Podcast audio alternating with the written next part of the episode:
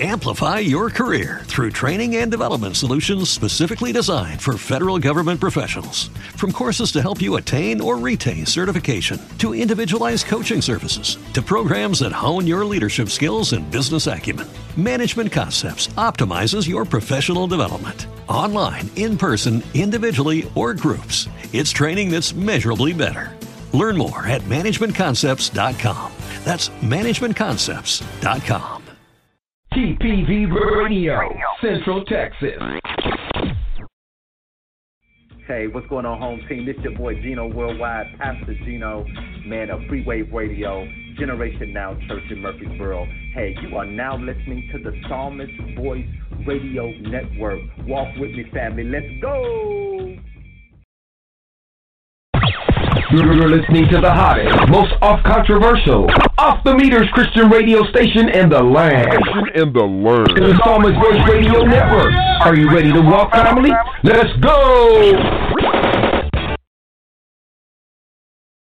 That's right, family and friends. It is the hottest radio network on the planet. TPV Radio have an all-star lineup just for you. Sunday, TPV Reloaded at 2 p.m. Monday, it's The Grub at 12 p.m. The Reality Coach at 6 p.m. Tuesday, Victory Over the Weights of Life at 6 p.m. Friday, The Caribbean Pepper Pot at 8 p.m. Saturday, Brother Don presents at 4 p.m. Men, let's talk every first Friday of the month at 4 p.m. TPV presents by appointment only. Coming to you on June 6th. It is our Saturday buffet with Lorraine Brown at 12 p.m. Walk with me. Let's go. At Majal's Products, we care for a better you with our handmade natural ingredients to give you healthier skin, body, and stronger hair. Like our face, foot, hair, and body care products. To order yours today, please visit our website at www.majalsproducts.com or on Facebook at Majal's Products. Get yours today get your faster results without breaking the bank. At Majal's Products, You never heard Christian radio quite like this. Like this. Get your fix 24/7 on the Psalmist Voice Radio Network. Radio Network. Keep it locked right here on TPV Radio, the station for inspiration. You're, you're listening to Cell Life with Michael Cevallos right now on TPV Radio.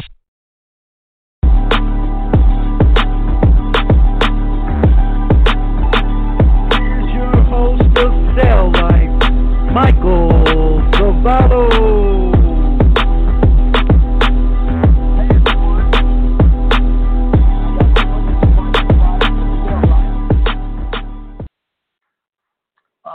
I'm this coming to you from the only active prison cell in the free world. This is Cell Life. I'm Michael Cevallos, and uh, we are going to have a great day. It is day 68 in a year-long experiment into personal transformation and educating society on the different issues that convicts face behind the bricks and outside the walls upon their release. So, what I wanted to do today is uh, we have a great show planned today. Uh, but uh, I wanted to kind of tell y'all a little bit about our mission. And uh, our mission here at uh, Cell Life is to be the best that we can be and to educate society on issues convicts face, again, behind the bricks and outside, on the outside. We want to make, pave a smoother way. We want to pave a smoother way on the path to inclusion for ex cons, men and women alike. Anyway, let's pray, y'all.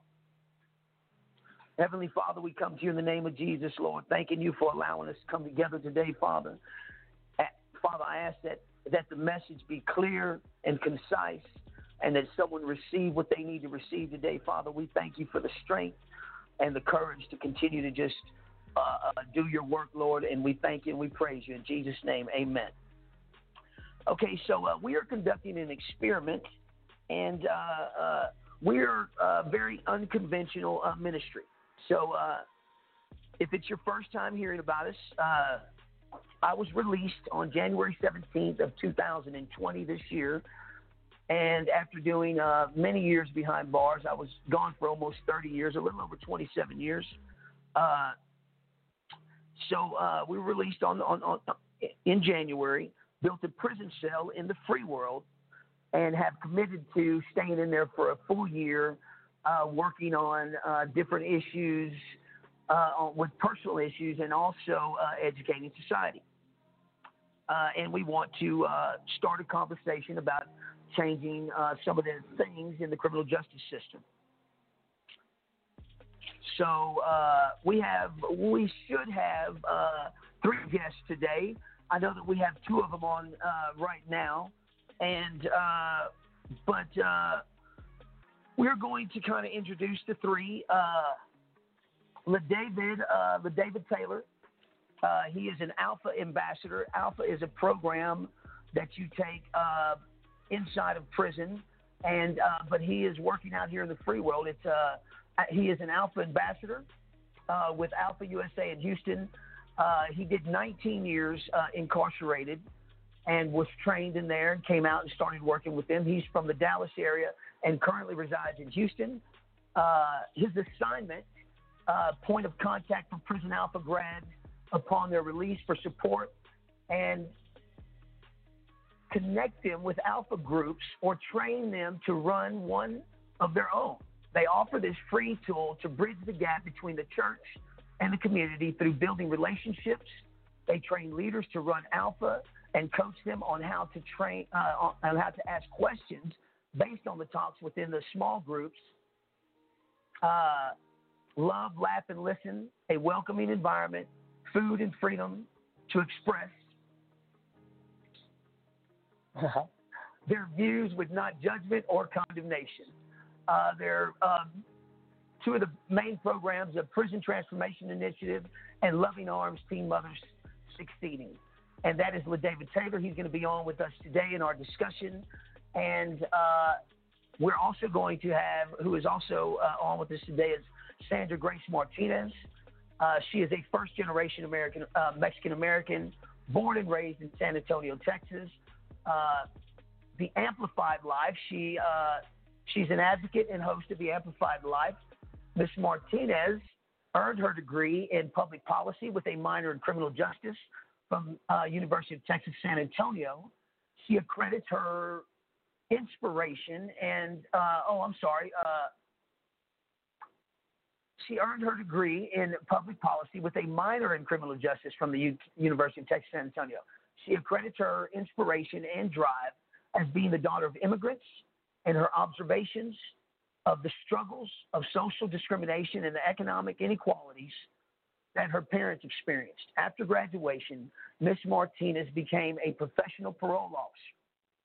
We have a parole officer with on, an ex-parole officer with on uh, on here today with y'all with us, y'all. Uh, there, she became aware of her. Uh, she became aware of the lack of state and national resources for providing her clients with meaningful and successful reintegration into meaningful and successful reintegration.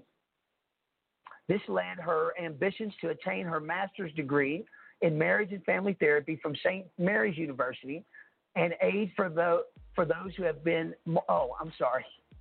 Ms. Martinez has dedicated her expertise towards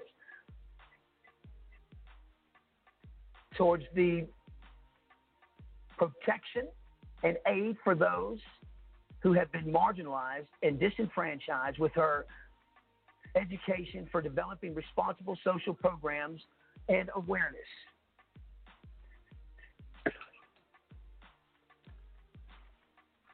In support for racial, economic, and environmental, environmental justice. I'm sorry, y'all, we're just having a little bit of difficulties. But, uh, and she is also a very good friend of mine, uh, both with David Taylor and Sandra Grace Martinez are friends of mine. And Ms. Martinez is one of my mentors. So, anyway, we are going to open up the discussion today. Uh, we were supposed to, let me see here, y'all. We wanted to kind of open up the discussion today on uh,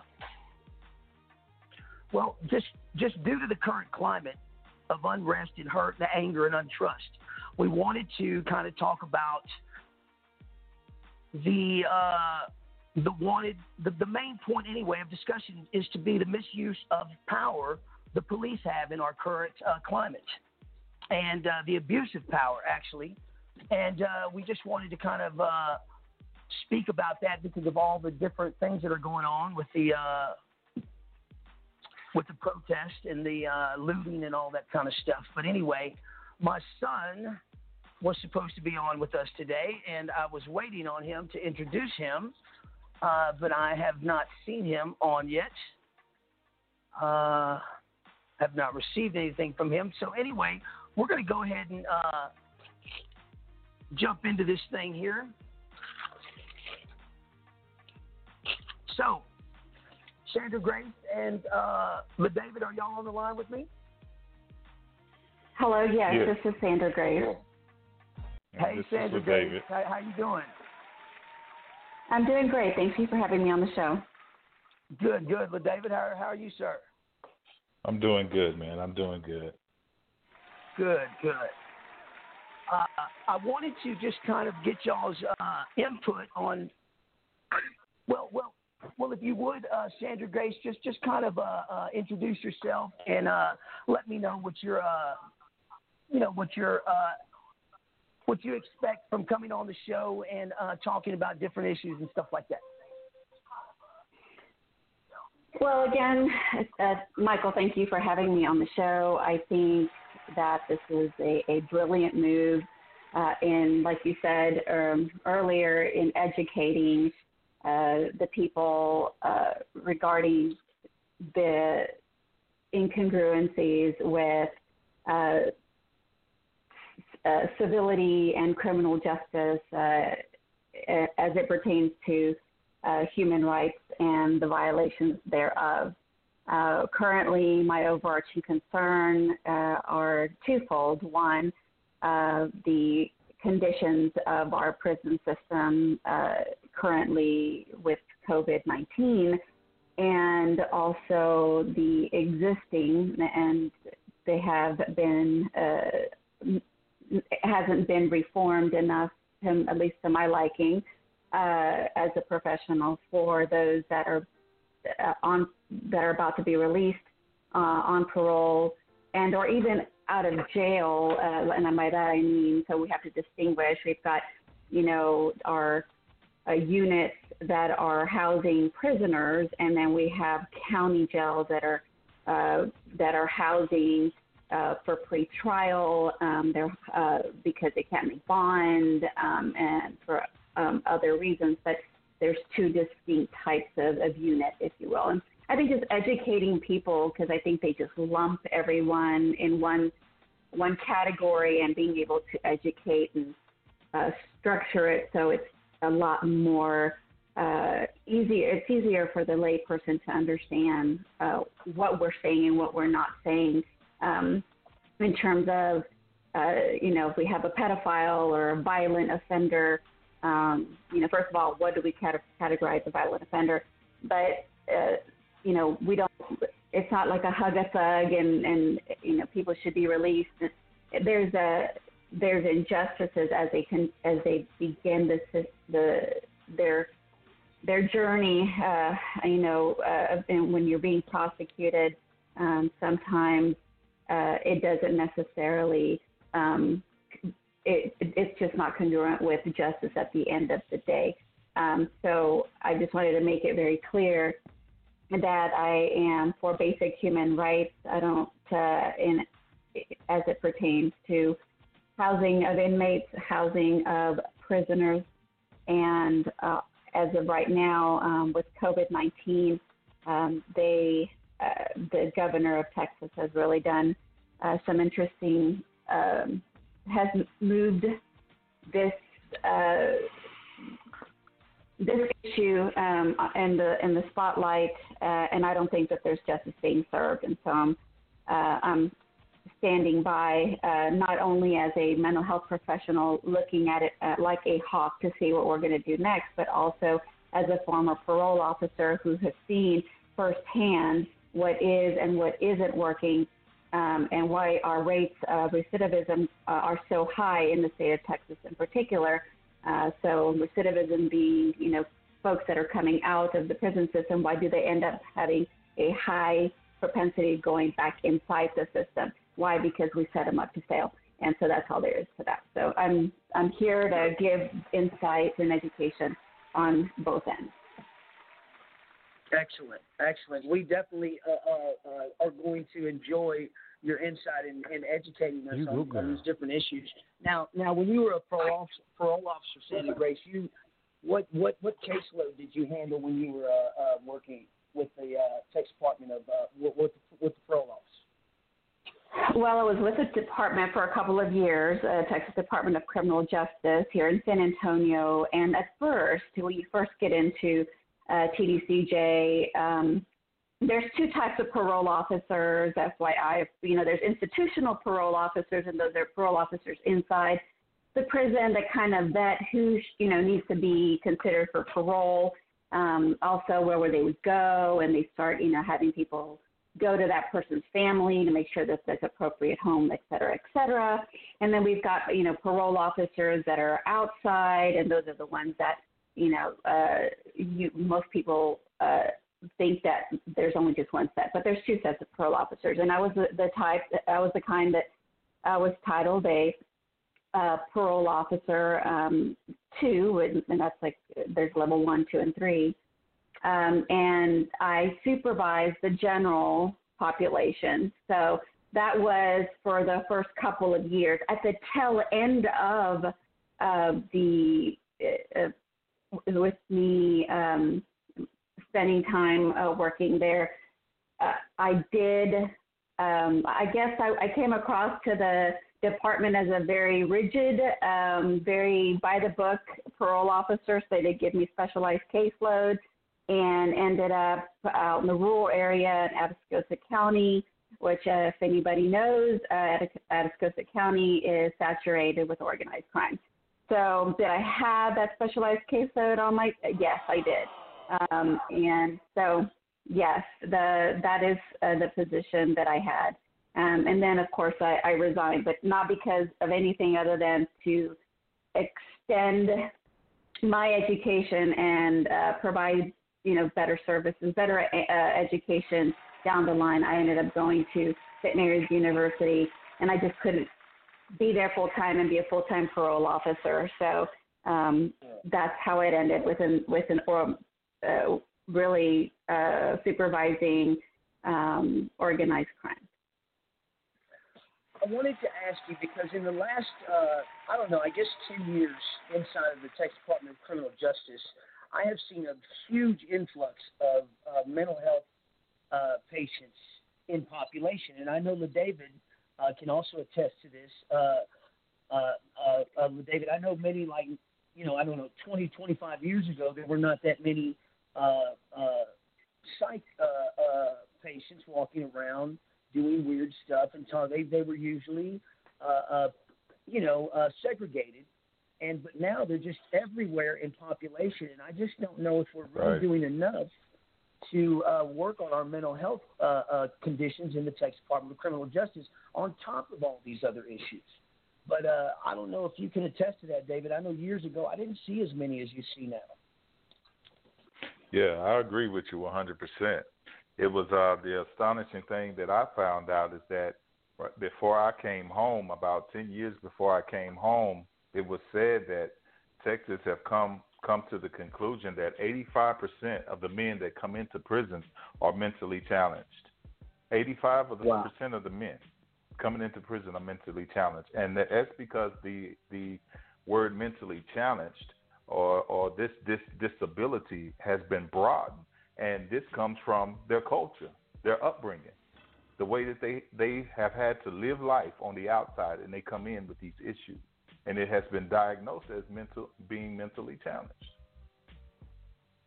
Yeah, that is that is uh, crazy. Now, now, uh, Sandra Grace, I know that you're a mental health, uh, uh, uh, you know, professional. I was just wondering if you have just really taken a look at the mental health state of, of, of, of our prison system at this at this current time, and what are your thoughts on it? Well, uh, yes, and also, you know, I know that um, I normally don't put it on my bio, uh, but I used to also work in the Senate as a legislative aide, overseeing criminal justice bills and jurisprudence bills out in the committees. Uh, myself uh, have also uh, put together bills um, that would help out in in providing much needed resources for inmates. Um, and you know, so that's how passionate I am. I, I, I've been doing this for decades and I have to put boots on the ground, and legislation is where it is. So um, it awesome. much of yeah much of what we're seeing is really a result of uh, party politics, and it's a result of ideologies and not necessarily what's right what's right by our society, what's right by a human being, what's right by uh, whatever they deem them, offenders, ex-cons. I mean, you, you, you just, you know, hit the, the source button and you'll find a whole bunch of, which, either way, at the end of the day, they're human. Okay, so that's all there is to that. Sure. So sure, sure. that being said, um, as humans, uh, they they come they make a mistake is made a legal mistake or a, a, a at the inception of this uh, the suspect's you know arrest um, begins a slew of of issues that they're going to face. And as where where mental health is injected or the, the, the thought of mental health is injected is prior prior to the to the actual arrest. So yes, I agree. I agree with him. So I agree that there are pre-existing conditions um, that that people struggle with. I mean, uh, you go in a room full of you know one in four people in that room are going to be struggling with a severe mental disorder. They may not look like it, even if they're in suits. They may not look like it, but I know as a therapist, you know, and that I get all kinds of individuals uh, to work with, you know, and some wear, you know, shoes from, you know, Walmart, some wear shoes from, you know, Neiman Marcus. And so if that gives you the extent or the, the, the prism of individuals that I, that I have worked with. And yes, one in four is going to have a severe, uh, you know, mental disorder. Now that being said, um, the the mental health uh, issue has always been a, a problem, um, always been discussed. However, underfunded. There because there is no, and and by that I mean that um, what is the purpose of funding something that a politician that is the one at the legislative session, at the legislative uh, position, or governor or lieutenant governor, what is the, their what what is their hidden agenda? You know, what and let's just say this: what is their inspiration? You know, to fund mental health care uh, in uh, in our prison system? None, zero whatsoever, because that doesn't get them elected. What? That's just that doesn't get people elected. That doesn't get people elected when you when you are a, the the person trying to run, you know, under a certain uh, a certain political ideology. Uh, mental health care for prison or inmates is not going to get you elected. So it goes untouched. It goes untouched. The only time that it comes to the forefront are two. Two, re- two things have to happen. One, there has to be a major crisis, major crisis, in order for things to reform. See what? Uh, not too long ago, 20 years. You know, the reason there was an escape out in Kennedy unit, people, you know, there was a, an orchestration, five prisoners took off, they, they, they killed people, they, they, they did all kinds of things. They ended up in a different state and so, of course, who would, you know, the, the uprising came from the jailer. the jailers are like, hey, we're undermanned, we're underfunded, you know, and that's when other people, you know, such as, you know, the, the folks that, that I work with, well, we kind of piggyback on that. It's like, well, and there's also the issue of, you know, mental health. So you have to, there's got to be something to piggyback on, you know, and move legislation forward with these amendments attached that can help also not only the TDCJ structure um, when it comes to the employees, but also that of the uh, prisoners because at the end of the day, they're threaded together. Case in point, COVID is affecting both the jailer and the prisoner. It is interconnected. So some people don't see those things. But that's, I mean, that's what has to happen. Either big reform, something big and critical has to happen. So right now is a good time. It is a great time right now to advocate for mental health care to advocate for justice, to advocate for human rights, you know, the basic human rights that one can have. Um, they're waiting uh, and pretrial services. That, by the way, the governor has said if you are in pretrial services, uh, you are not, you can't PR, you, you can't walk out on your personal recognizance. One, two, uh, your bail is going to be set, and you know, uh, some people can't afford the bail. So, but so what it says that if you can afford the bail, then you can you're able to get out, get out of harm's way. If not, you're stuck. You're stuck in the jail, and that's you know that is we're talking about jailers, the jailing system, which we have 254 uh, jails or sheriff county uh, jails in uh, in the, in the state of Texas. The second thing that has to happen, and I don't see it happening, is this new legislation by people that are advocates on human rights. And that means that an overhaul of the people that are currently sitting there in our Texas legislature um, and they become our voice, they become aware. Uh, so, uh, and that's going to take time. Right now may be the time because right now some parties are falling apart. Uh, so I am, uh, I, I'm very excited that this is the time to do it. So I'm not letting up. I'm not letting great, up. Great, great. I have a couple of questions, but I want to ask the David. I want y'all to think about this. What what exactly, what type of measures could we take to actually uh, sway legislature or change legislature? I, I, know you just talked a little bit about it, Sandra Grace, but I want y'all to both think about that question because that is something that I'm really interested in doing. Uh, but uh, David, I want to ask you in, in, in your line of work that you're doing now, what exactly are you seeing on the mental health side, working with these men and women that have been released and are uh, seeking help in different ways, and uh, you know through through through your ministry through Alpha, what what are you seeing out there?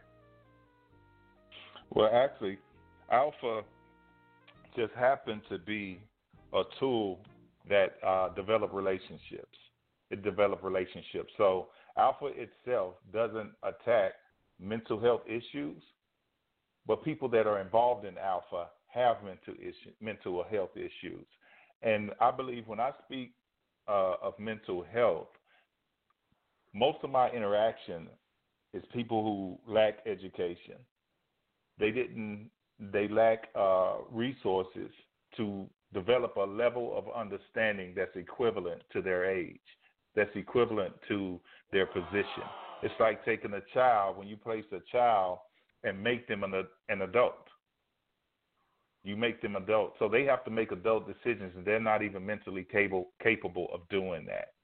So I tend to deal with a lot of people that are in that position, that are in that position. So what from what I do, developing solid relationships with volunteers who are who have a passion as our friend here has. If they're volunteers doing this, then they will develop a solid relationships with men and women because we deal with them both who have these issues. And you can also, because Alpha is so, I mean, this tool can be used in so many different ways.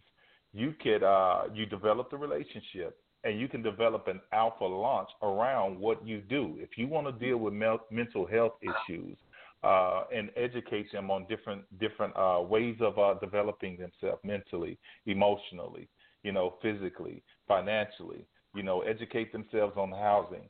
Then you'd have an alpha launch around that. And every time they come to an alpha, not only are they do they deal with their faith and the way that they think and the way that they see God in their life, they will also deal be uh, deal with whatever is posed to them that day.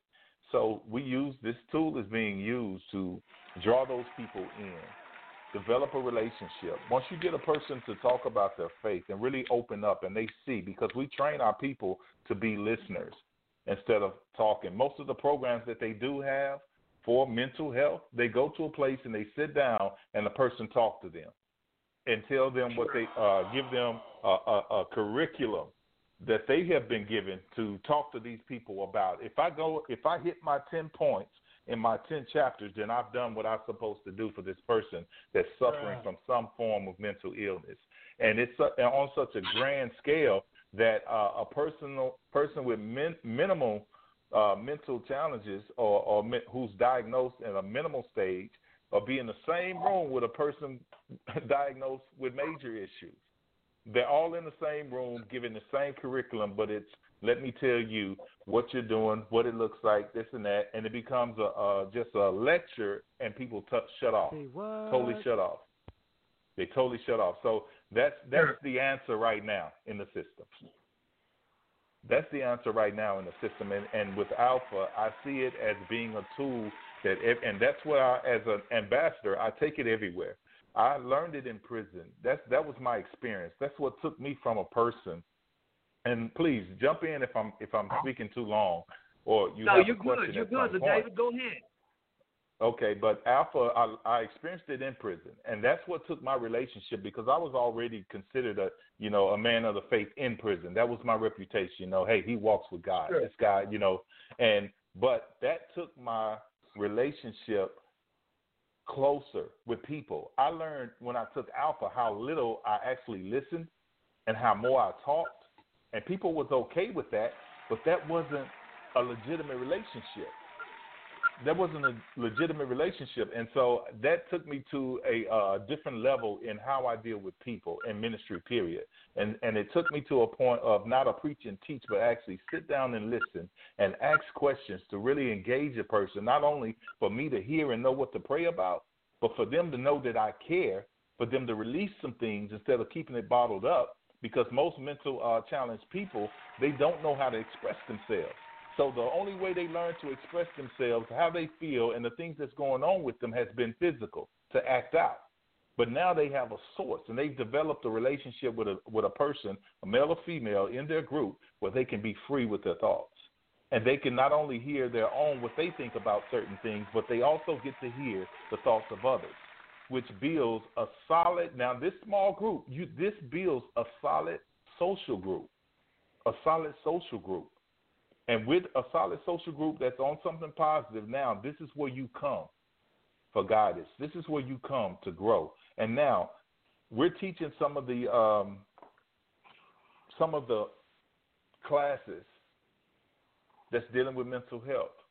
They're talking about faith. They developed a relationship, and they're also learning about their condition and acts, actions to take to better themselves, to grow, to overcome their situation because obviously we wouldn't be dealing with mental illnesses or people that have it or looking for or, or people to come in to deal with it if there was not a way to properly handle it or grow people out of it. If everyone agree with that. So having alpha is a tool to be used inside of anything that you have, any curriculum that you have, to make it solid to really bring it to another level. It, it may be solid already, but this just solidifies things, make it even stronger. But that's what I do, and that's my interaction with people with uh, mental health issues, and that's just as far as my employment. But on the other side, uh, my personal uh, endeavors, I, I'm with a uh, organization called Prison Transformation Initiative. Because dealing with men in prison these 19 years, I've always been the go-to person, the person that everybody come to to talk to, Everybody come to you know to want to find out about something, and because after hearing and I and um, I'm sorry, what's what's your name again? The parole Sandra Martinez.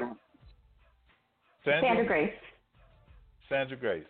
Um, I learned, I heard this from a psych doctor that I was talking to on a regular basis because their caseload was growing, and he was explaining to me why.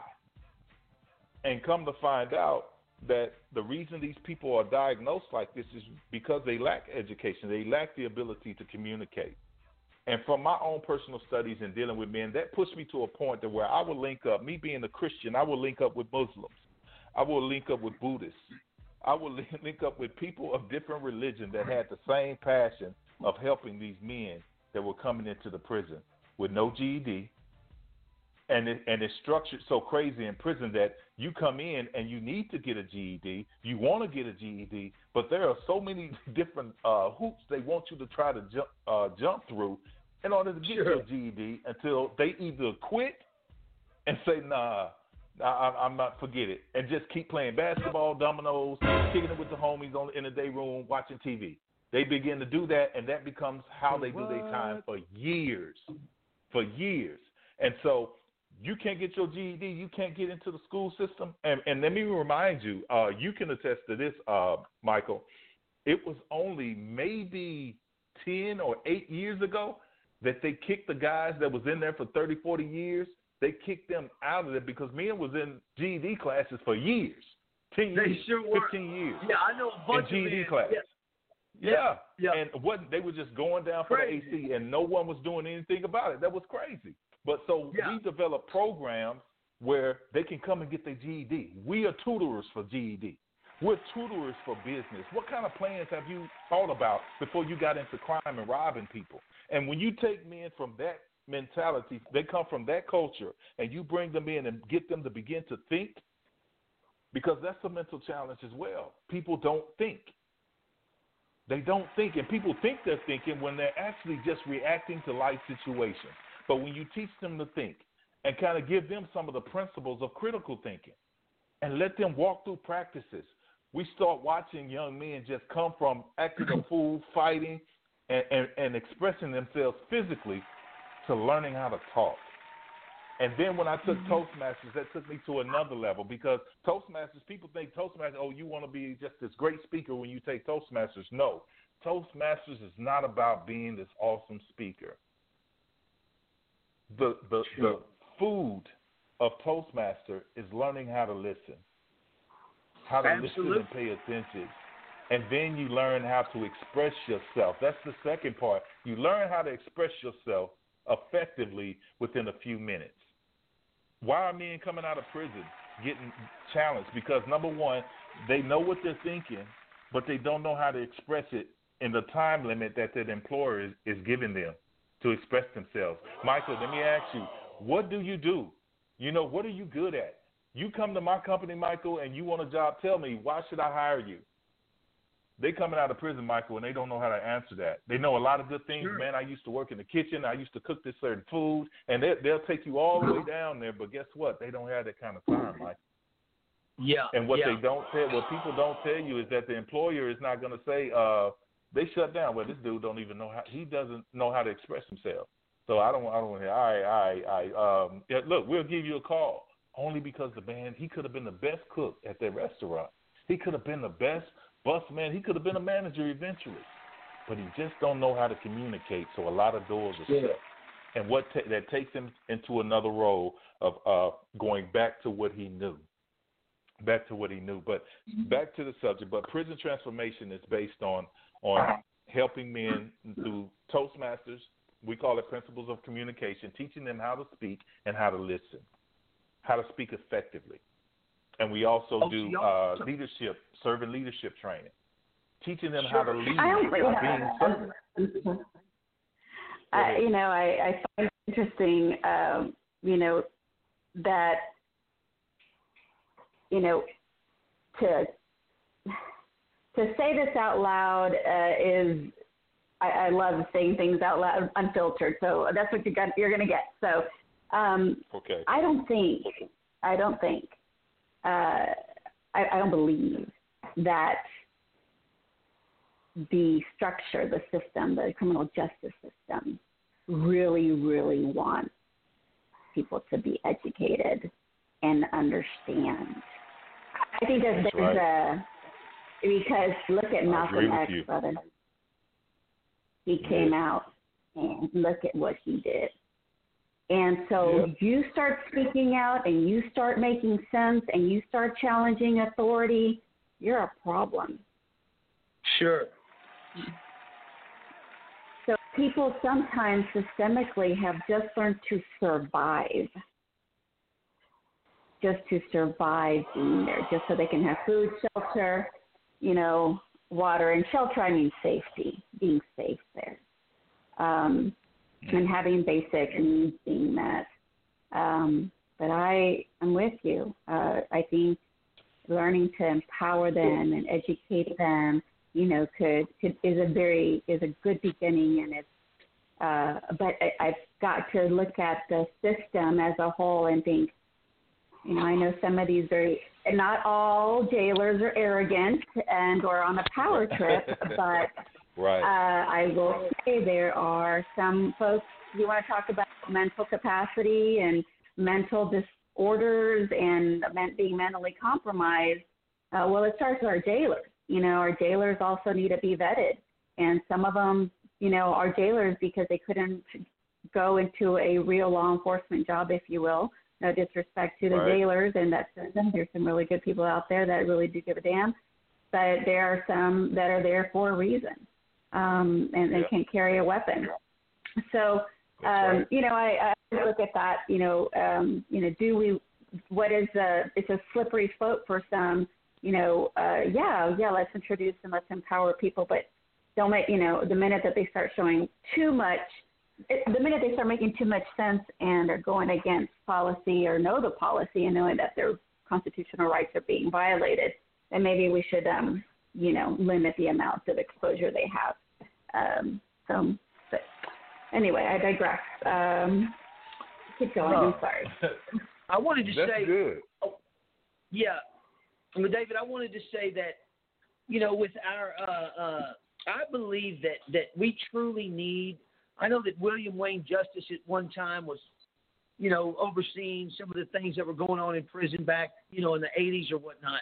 But I, I, I truly believe that we need to have a watchdog service of some kind watching over these programs that that are being paid for because I mean I've been to a lot of programs down there with David and you know you can go in and sign a paper and walk out. You know what I'm saying?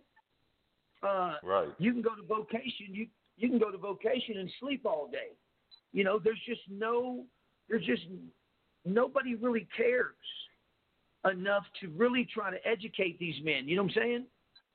Right. Uh, they're, they're they're just. I think that I have a, a really good way of addressing that, and I think where it's a win-win for everyone because no one should be falling asleep during vacation. That's certainly, you know, no, yes, it's it's it's a waste, and it's for uh, no one's getting anything out of it. Um, uh, I think that people like teachers and you know myself, my mental health professionals, social workers. Um, I think people, uh, you know, that have a that you know that that are strong-minded, strong-willed, educated, have a heart for this, uh, in human rights, uh, have a heart for human rights, basic human rights, um, and uh, you know, uh, and you know, try to lower the recidivism uh, of, of inmates or, or offenders reoffending. I I think that there, to me, I mean, this is just me. What do I know, right? I think that if you volunteer, each you're and there's got to be an incentive for volunteers. Sometimes it's internal, you know, God's driven. I know I'm, you know, I I consider my gift, you know, to be a steward um, of the Lord, and so, um, but I, I think that if the state uh, would help us reduce our student loan debt. Um, you know, if our if we had an incentive, uh, we would get a lot of volunteers. You know, to do this kind of thing, and I think that the the incentive has to be there for people that are volunteering because I don't, you know, I. I, I know that there are people that believe that oh my gosh this is a uh, it could be dangerous, and that's far far from the truth. Um, I think that the government can incentivize uh, the professional to go into our system, our prison system, and help women, help men, help children that are being, you know, held as adults, because we do have about 4,000 uh, kiddos age 14, uh, you know, to age 17 that are currently in our Texas Department of Criminal Justice system, you know, and and go in there and assist the the provider because now we're talking about providers, providers coming in and you know helping, uh, and you'll be amazed how many ways we can do that uh, through internships and whatnot. I just don't think right now, uh, you know, we have those those very options. And and I, I will in, inject uh, that there is an, a watchdog group in the state okay. of Texas. Okay, and that's why I know it because I have been a part of that organization for 20 years and I have sat on the board. And I think these guys are uh, de- dedicated, uh, and um, I I could certainly send you the link, but it's they're called the twin. They're they've been since I started. So it's 20 years. I've been with them for 20 years. Uh, they just had their 20 year anniversary. The Texas Criminal Justice Coalition.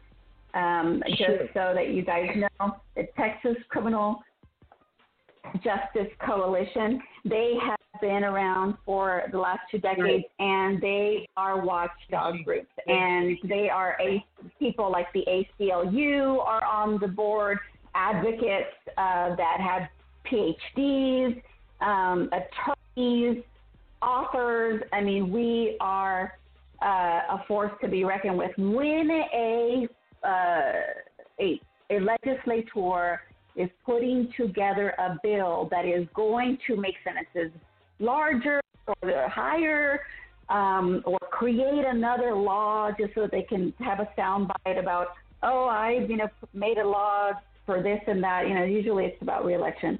Um, that mm-hmm. the we T, TCJC actually comes in and we kill bills. We're like, let's get together and kill the bill. All right, let's do it. But our Sunday best, we'll go. We go every single person. We tell them why this is a horrible idea. Why, you know, say, uh, you know, giving 10 years to a first time DWI offender is not necessarily a good idea. You know, first time offender, 10 years. I mean, without any, no, no probation for just 10 years. I mean, stuff like that that just gets off. But so you have to be a watchdog. So what do I do? Every November, starting this November, because we meet every other year. The Texas legislature meets every other year. So we'll be meeting again in January. In November is when they open up the gates of all kinds of bills. And I've got to be on it what bills are going through jurisprudence, what are which ones are going to TDCJ, where you know how much is going to be financed, you know, through the finance committee, and what's going on in the House side, the Senate and the House. And we've got to look at these. Some some these bills die. They will die eventually, but the ones that gather steam, you know, end up, I babysit them, you know, I'll go, I'll speak in a committee, uh, I'll speak to friends that I have, that I've had legislative friends, you know, that, that I can pick up the phone and call um, and say, hey, why, why are you even sponsoring that bill? What were you thinking? Uh, so I, I have to, but I dedicate my time to that only because why? Because I I was there 20 years ago, and I just have a passion for this stuff. Um, the lay individual doesn't know that. Oh, by the way, you know, there's this law that's coming up that says, you know, that you know X, Y, Z, um, and you know, like I said, some of these bills die, but the ones that don't die and that make it, you know, the governor, like, how the hell did that happen? Well, it, it happened because sometimes they go underneath the radar. And so the watchdog group like I said, um, this is a vetted. You don't want to mess with them. They don't like it when you go. You know, when we would go to their offices um, and sit and say, "Hey, you know, we know you have a bill, uh, and we do not.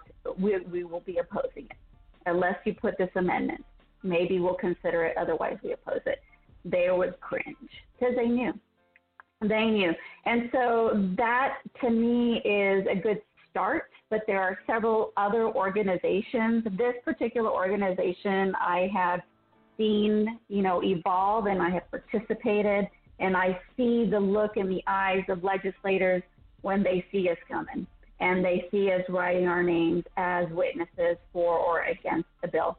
They they are like, great, here they are. You know, so um, and I'll continue doing uh, for them, and uh, you know, but this is a, a, good start. In case uh, the name of that particular coalition again is Texas Criminal Justice Coalition. Been around for 20 years. They are the large watchdog group, um, and um, yeah, I highly recommend that being a good start. Yes, and if I could add, Michael, I uh, Sure. I'm familiar with that organization. We had a few people. Actually, one guy that was uh, he ended up getting into some trouble. Got he got lock- locked up. I was on the Ramsey One unit, and um, he was with the uh, I guess U, UCLA or um, the ACLU. organization that works. Yes, ACL. He he was with them, and uh, he talked about you know these laws and how to create laws and how we fight laws. And we actually had Texas Criminal Justice Coalition to send us paperwork in for bills that they were fighting or something like that. And so we can contact our our, our families so our families could reach out and and help and that's what we did we well, once we got this information we made copies got it out to everybody, let them send it to their families. They could call somebody on the outside if they need to talk to somebody. And yeah, that I mean that has been there. That has been there the whole time that I've been in prison, pretty much. And uh, I'm, and I'm familiar with it, and it has been beneficial. Excellent, excellent, y'all. We are going to go into a small break. I want to ask uh, uh, David and uh, Sandra Grace if y'all will come back with us after the break, uh, so we can continue some discussions. Uh, uh, I don't know if y'all have anything planned, but I would really appreciate if y'all come back. Will do. Yes, Cool. yes. Okay, cool, David. Uh, Christopher, you want to go ahead and take us into a break, sir? You're, you're listening to Cell Life with Michael Cevallos r- right now on TPV Radio.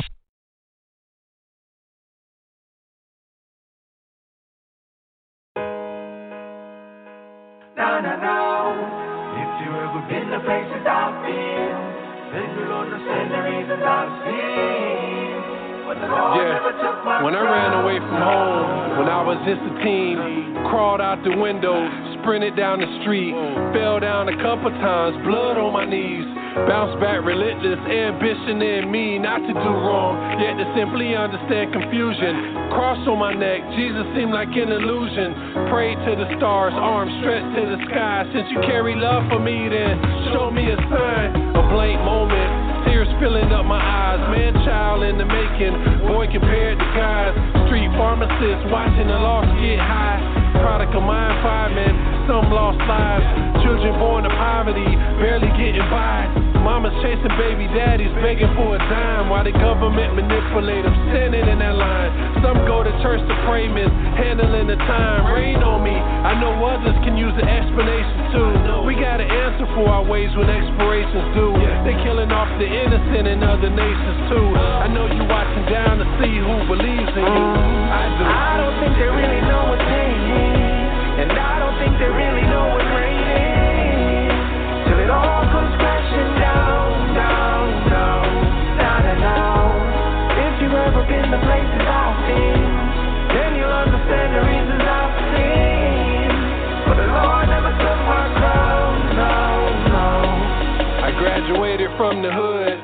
it to the corporate world. Gotta say, at times the hood seems a lot better. You got holy people sinning just to get cheddar. What happened to if you knew better, then you do better? I'm not innocent, drifted to the due weather. Storms came, restocked with a few letters. Didn't understand that storms made a better man. And my reward for being obedient is better than Anything that I can buy or inherit, the word is more valuable than platinum or carrots. Drop tops, Pirellis, mansions on the big lawn. You got me singing hallelujah like I'm Big Sean. No more Elias, it hurts like arthritis. Will be what you designed me to be, and that's Titus. The prophet, the father, a leader, the author, king amongst kings that'll help one another. I don't think they really know what's pain,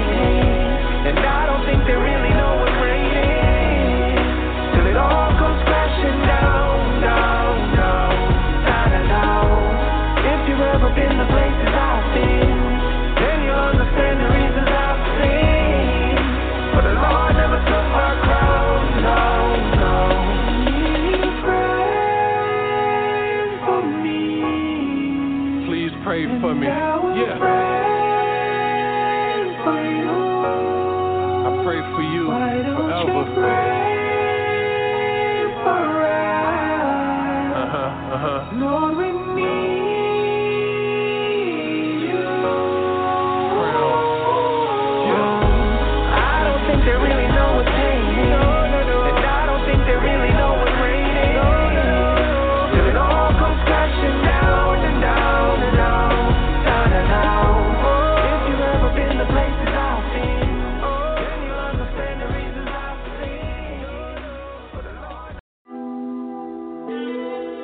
I hear you going through some things and it's getting tough, but I see you got my word with you. It's a shame how the pain only thing make you pick it up. Uh. And you complain when it rains just once, but I never hear thanks for that hundred days with the sun. Coulda ran to me first, ran to the drink first, and now I gotta have this conversation with you when you drunk. See, before I even start addressing it, I don't owe you any answers, so don't get used to it.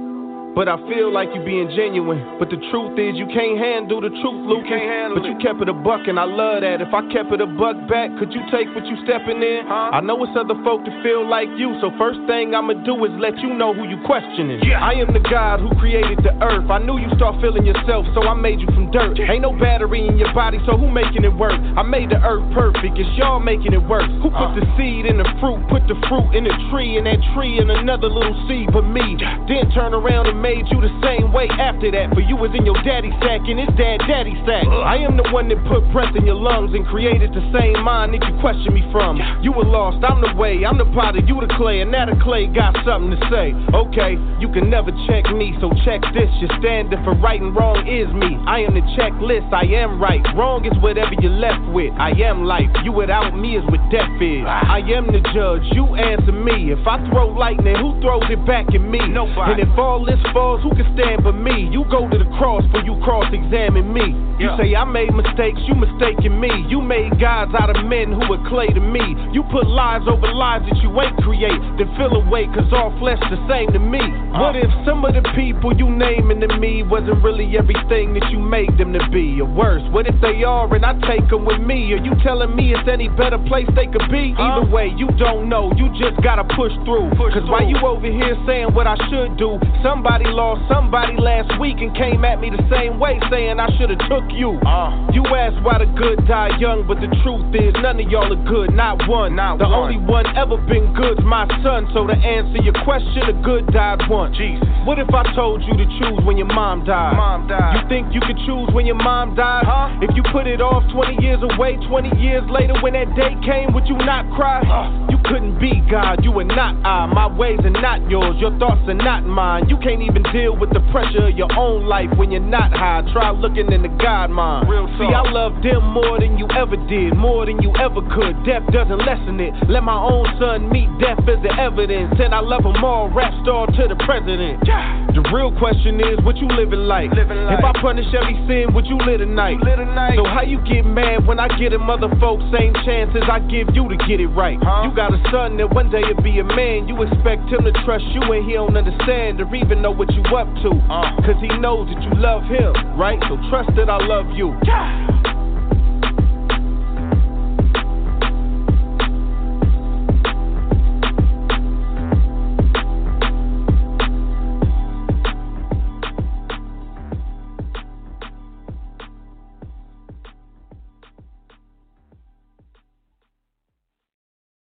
Keep it locked right here on TPV Radio, the station for inspiration. You never heard Christian radio quite like this. Like this. Get your fix 24/7 on the Psalmist Voice Radio Network. Radio Network. You're, you're listening to Cell Life with Michael Cevallos right now on TPV Radio. Hey everyone, this is Michael with Cell Life. We're coming to you on day 68. We have a little uh, round table, small round table discussion going on about different issues in the criminal justice system uh, and how we can try to help and aid and fix these. But I wanted to ask uh, Sandra Grace and David Taylor, uh, Sandra Grace, Sandra Grace Martinez. I wanted to ask about what. Well, I guess I just really don't. Un- the you said it was the TCJC, correct, Sandra Grace? Correct. And how how where do their where does their power come from? I mean, where does their uh, uh, leverage come from, Sandra Grace? Well, from longstanding uh, organizations that formed uh, the coalition. So, you know, you've got people from uh, the ACLU, you know, on board. Um, you know, then you've got people from the NAACP. You know, then you, you've got uh, all. It's a it's a coalition, and then they bring their best to the table, and then they say, how are we going to deal with these injustices? How are we going to remain vigilant? You know, in making sure that things don't go under the radar. So power in numbers, and not just any numbers, but these are educated and the finest in terms of, you know, standing up for human rights, what's right and what's wrong, as it pertains especially to the issues that are plaguing our systemic issues at the TDCJ level. Period. So, so is there is their power kind of in uh, swaying the public to uh, see things their way, or or, or uh, they have a level of influence over the legislator. So they have a level of influence uh, of how the bill that may or may not, or most of the times it it does actually. Uh, bills are tend to be stricter. I mean, in terms of the punishments and penalties and such, uh, or adding new laws and that are counterintuitive. Um, so, in, as it pertains to criminal justice, so they they come in as a voice for all these organizations, and these organizations have members, and these members are individuals like myself, you know, or it could be, you know, yourself.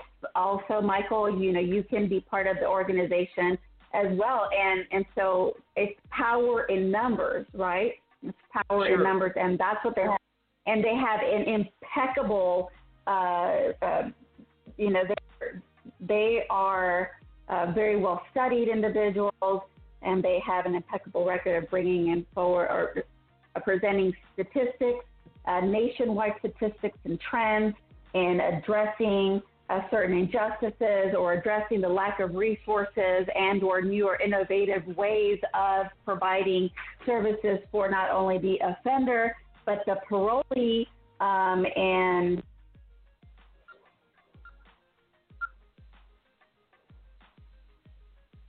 Hello? We might have lost Sandra Grace. Uh, Oh. Yes, sir. she, hey, she is a, uh, uh, she's a, she's on fire, man. I like Sandra Grace. Yes. She is a, Yes, uh, she is definitely educated. She is definitely educated, and uh, she don't uh, pull no punches. Uh, so I like that. Yeah. I like that in her. I was drawn to that because that's the type of ministry that that it takes for me to get what I need, David. David. You know what I'm saying? Yeah, yeah. Yeah. Do you, you have anything? Go ahead. You you, you got anything you want to uh, uh, add or share, David? David? Oh, oh, I thought she was. I thought she was back. Is she- I am back. Okay, Okay, yeah. okay, go, go ahead. ahead. Continue. Well, so We're you know, hopefully that answers your question. Um, as far as the Texas Criminal Justice Coalition, it's power in numbers, uh, and just the presence of you know the coalition being there um, does assist. Uh, but like I said, you know, uh, resources and uh, legislation, uh, they they address it well enough, and I have I have nothing but respect for them. Well, I would definitely love to, uh, you know, get involved somehow. That is, you know, that's that's like a a dream to me to be able to uh, either speak for or write or change some type of legislation that has been, uh, you know, holding us back. You know, I'm under a particular uh, legis- I'm, I'm under the 70th legislature, and under my legislature, uh, you have a what they call a mandatory mandatory supervision uh, release date, and it cannot be uh, it cannot be messed with. You know, as long as you don't mess it up. But uh, since uh, but it, there's also in, in the same law that if you go out of prison and you do and you do two years and you go back and you have 10 years left, well, you don't get those two years of flat time. They get added to the end of your sentence. So it's kind of extending your sentence past your original sentence date. And uh, I don't, I don't know why I went down that rabbit hole. I, I, I just, uh, you know, there, there are just so many issues that could be addressed, and I will, I, and I want to be a part of addressing them. Uh, I have inside, uh, uh, long-term information uh, that is, uh, you know, I, I, I just know that it. Some of these things could be easily changed. You know, they're not. You're right. You're Uh, right on, Michael. I applaud you because you are spot on. And not, I mean, come on, guys, really. Did have we not in the last 48 hours, you know, seen how a legislature automatically goes from, you know, one signature of the House of Representatives or Congress to the Senate? How fast people can pass bills on the, you know, Yes. on a federal level, and not only that, Yes. executive work on our, you know, it is amazing to me. It is amazing to me how fast the law can become the law. It can be less than 48 hours. So uh, for us to have these, yeah, the the why do, are they taking good time? You know, the the time that you were saying, Michael.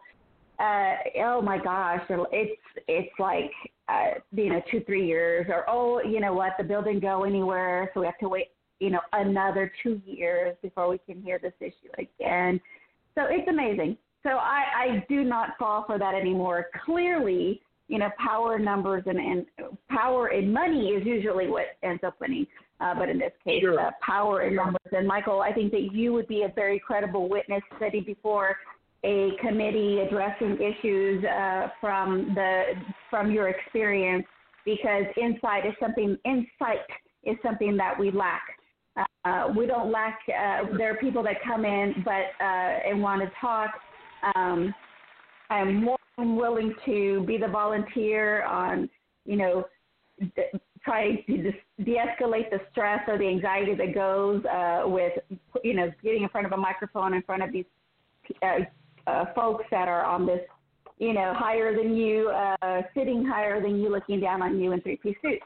So it can be very intimidating. But I've done it, and I do it like nothing. I just, I, I sometimes I think that um, I have I, start, I struggle with jaw pain, and sometimes I think that's God's way of telling me to hush. And then God told me the other day, no, that's not me. uh, yeah, and also I'll keep saying what I got to say.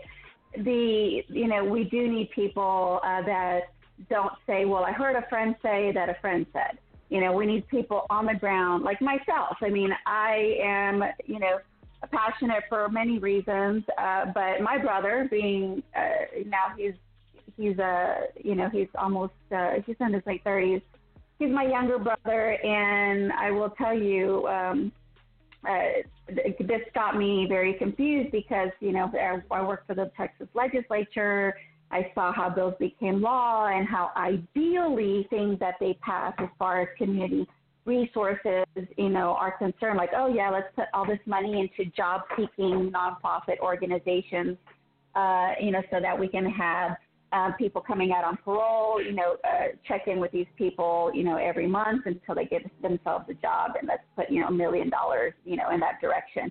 Well, uh, my brother, you know, while I am learning all these great things, my brother's about 14, 15 years. No, no, no, no. Pardon. He was 15, about to turn 16, and uh, yes, uh, he got caught with uh, some uh, substances and at a large quantity. Uh, but there was other folks there, other kiddos. Those kiddos went to juvie. Uh, he didn't. They put him in in county. I was livid, livid. Uh, so, yeah. uh, but it's a common practice. That is a common practice. Uh, completely inappropriate to do so. It, it is completely inappropriate. It's, an, it's there's no way they can justify a 16 year old going in with a bunch of adults. So what ends up happening when you put in a in a situation of fight or fight, you know, you're scared out of your wits, or you're going to fight. Oh well, then if you fight in jail, guess what? You're a problem. You must be antisocial. You know, you can't conform. I mean, so I start seeing. I started seeing my brother just tell me, "Hey, this isn't about my sentence anymore, Sanders. He'd say, This is about surviving what I'm about to go through.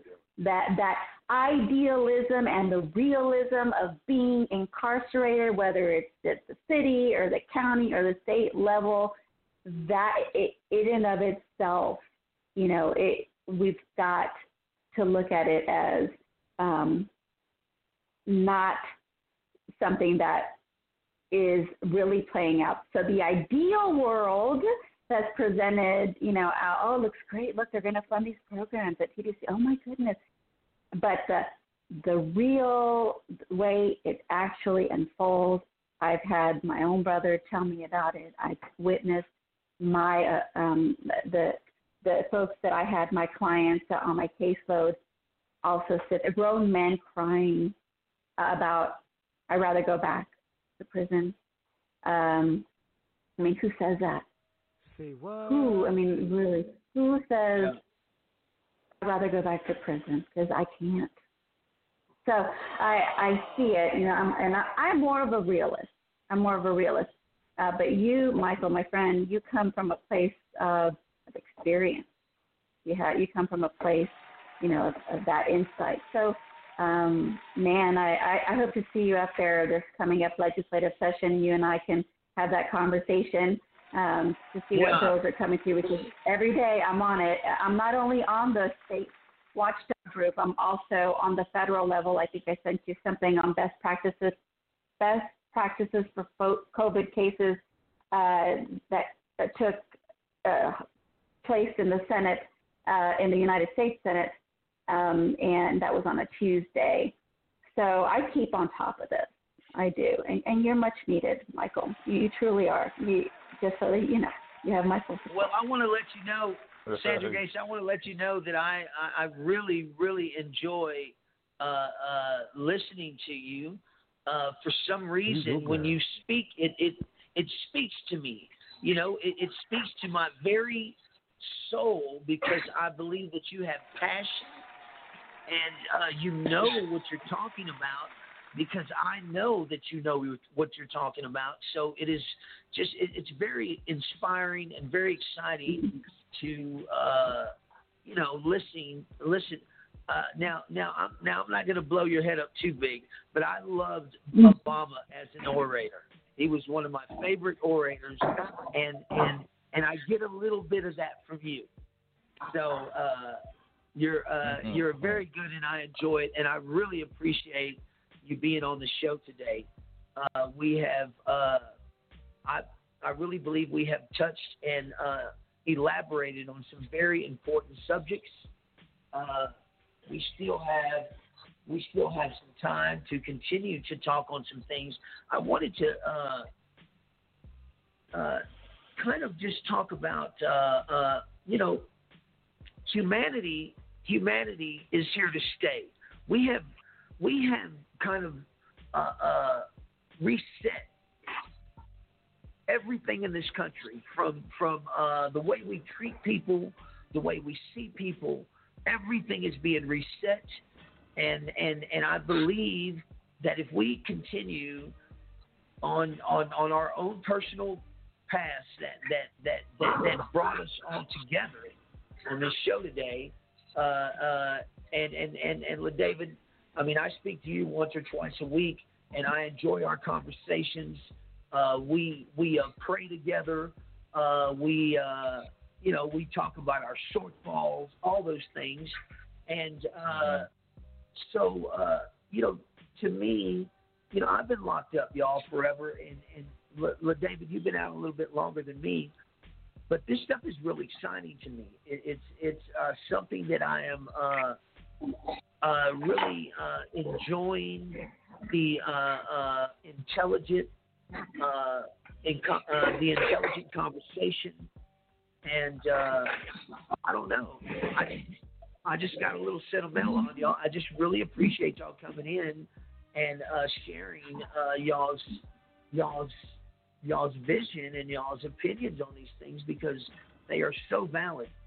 Uh, Well, but uh, I, I, you said uh, a minute ago, you said something about uh, this small, uh, you know, group of people or something to that effect, and I thought, well, see, what does the Bible say about gatherings where? Help me. I mean, I want you guys to chime in. So, like, where how many are gathered? Oh, where two, Two or three are gathered in it, in my name, I'm in the midst. Yeah. Yeah. Yeah. Amen. So I mean, I think this is this is it. I mean, this is this. There's as long as there's somebody there with you, I think you know we can empower and we can rise up. So I just when you said that, I'm like, oh no, there's there's a lot of going on here in this little think tank, if you will. Um, there is, there is, yeah, yeah. Yeah. mhm. Uh, Wow. You know, That's powerful. go ahead, David. No, I was just saying that's powerful. Yeah, absolutely. Yeah. I, if uh, if I could ask a question, now speaking on changing the laws, we talked about in the beginning. We mentioned having a, a watchdog on the inside when it came to programs, and in changing the laws, how connected is that to who they allow to come in to um, offer the help that we talked about that people need in, in prison when it comes to the mental mental challenges. Because I what I noticed is that a law has to pass in order to make the state of Texas do something about well, I'm gonna say quote unquote rehabilitation. Okay, they got to do something. You remember, uh, Michael? You were you were in when we didn't have any programs. We had changes. We had a couple of you know other, and that was it. Now Yeah, all of a sudden there has been this cognitive- yeah cognitive intervention, and um, now this, this all of a sudden this influx of um, programs for you to take for betterment Yeah. Yeah. all of a sudden. And it's like, okay, you have to do these things. You have to take these classes. Some of them have become TDC classes. If you don't take them, then the word is you're not going to be considered for parole. Right. So now we're taking these classes. They're getting it filled up. They're they're meeting their numbers. And But you, this is not and you still can't make parole. You still no, you still don't make parole. But these these it's like they voted and they say, okay, we have these friends, bring them in, and we can keep our numbers up because they really don't care if anybody's being changed. It's just how many people are running through this course every cycle, and how do what uh, what you do with Texas Criminal Justice Coalition. How does that help us? How could that help us? take in Yeah. Take in they- programs that are really really beneficial. Yeah, sh- yeah. Well, I think that you just touched on my, you know, uh, sweet spot here because I have a very good example of rehabilitation programs that I uh, here in San Antonio. Are, are y'all can hear me, right? Yes. Yes. Okay. So the face to face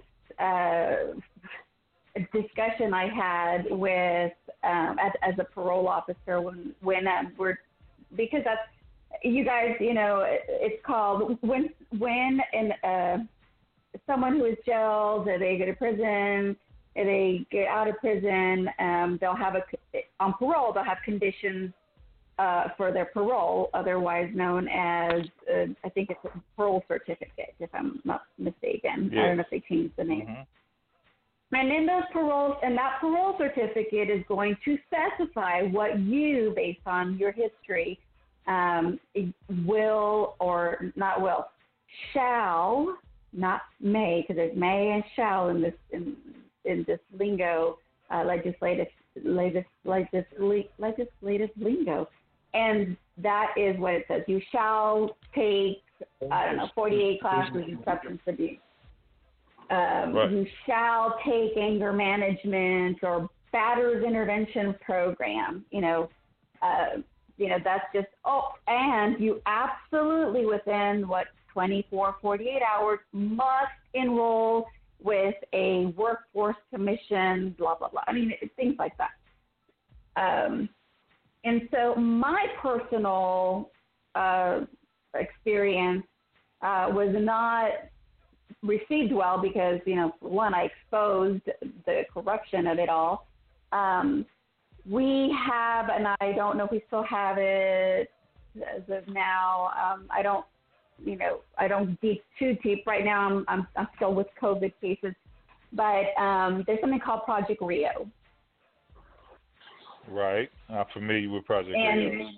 and so about 13 years ago, the nonprofit administrator um, and their little team uh, took over Project Rio, and they received hundreds of dollars. And I, I, if I recall correctly, at the time it was two hundred and fifty thousand dollars, and that is to provide services, you know, and you know for folks that are needing that.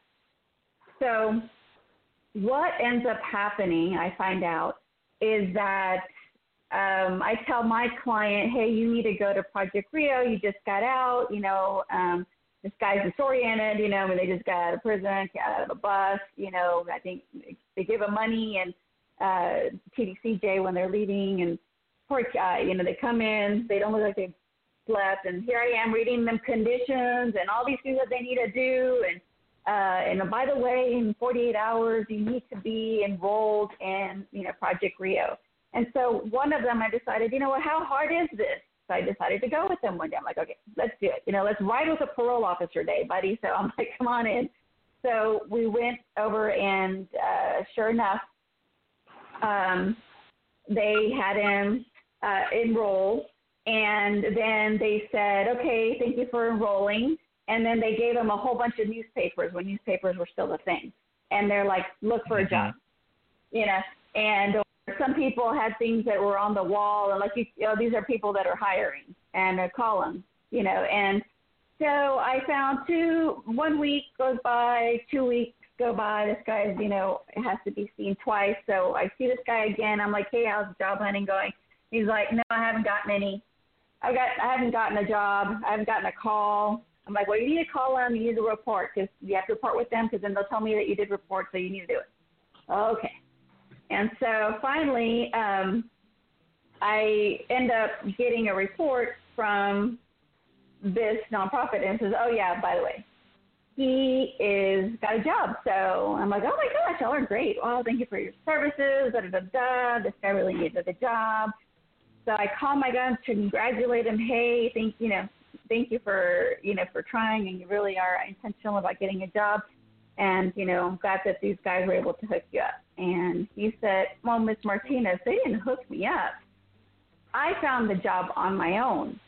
They called me to see how I was doing. I told them that I was um, hired already, and they said, okay, thank you. And then they said, you know, Yeah. we're going to close your case. They took that credit.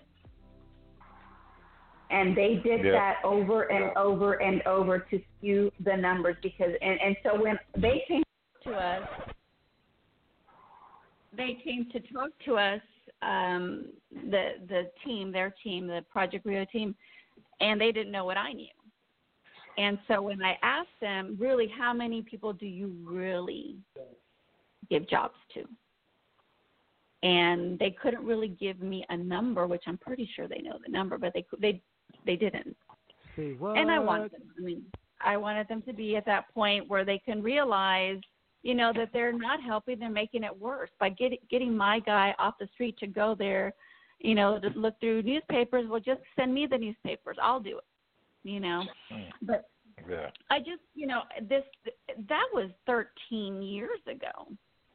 So, um that's just one of many. And so what we're ta- me, I stand for responsible social programs being implemented, funded and also being overseen with serious accountability. Because at the end of the day, if we're going to fund a million dollars for people to get off of heroin and get the medications they need, to get the counseling they need, to get the housing they need, to get the family support they need in their language as well, if we can if if we can provide that to these uh, I, I I think the money then okay I I get justifying millions and millions of dollars going down that road I get it. But if you can't justify it if you can't account for what's going on that money needs to go somewhere else. And so accountability is where it is. You have to be held to those systems so regardless of what systems are put in place the accountability factor has to be there and punitive i mean damages need to be underscored if they fail to provide our uh, our, our our citizens our you know our community supervisees you know with the appropriate um, valid and reliable uh, resource that they need deserve to rise above and to continue moving forward not taking three steps back because the parole officer is sometimes more interested in getting him, you know, throwing him under the bus because parole officer, uh, I'm telling you, every single professional that is a parole officer, social worker, police officer, immigration officer needs to be vetted by a really intense psychological evaluations because we do have some very strange birds out there that are parole officers and they'll get it in for you because you look at them sideways and then they'll the next thing you know sheriff's office there to pick you up on a warrant that isn't even a warrant having to do with criminal justice system. It's because you're backed on child support. So here, go away. And I've seen it. I have witnessed it, and I don't put up with it. That's why I continue with TC, uh, J- TCJC. But I also look and you know overlook other things. You know, make sure no one pulls the wool over our eyes. But as it can be, as Oh you were God, stating.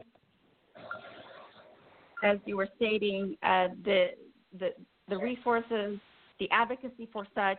Um, I commend you, David. Um, I commend you, and I think that they are much needed. But the accountability and oversight, and what I call the shadow mission behind that particular uh, um, vocation or class that they're giving, who is making the money? Who, I mean, is the quality even there? Or are we just giving somebody because you know we're taking it off the list? So, Right. And see, I know some many guys take those trades and they take it serious, but when they get out, they don't find anyone um, to connect them with the type of work in the same field of their trade. And sometimes it, it so many years have passed at, since they've taken the trade that it's like the information is obsolete. But and the more trades reason trades to have good. mentorship, Huh? the more reason to have a mentorship program specifically dedicated to providing someone with the skill set and the heart for this type of thing, you know, to help, you know, rise, help somebody rise. Just like in Allen, you know, Alcoholics Anonymous, you get a sponsor. You, you know, I think we we have we have decided some people, uh, not all, think, oh well, the parole officer is somewhat of the social worker. Yeah, it depends on what parole officer that you end up, you know, with. But there needs to be someone uh, there ready, ready. I think that we've had some a coalition, an organization, you know, that provided, you know, that type of, um, you know, empowerment, leadership, you know, mentorship um, to a person that is in need of it, that is starving of it so they can get their sea legs back up, I think that would be genius. Hmm. Yes. Well, I, I mean, I want to say I'm I'm so relieved.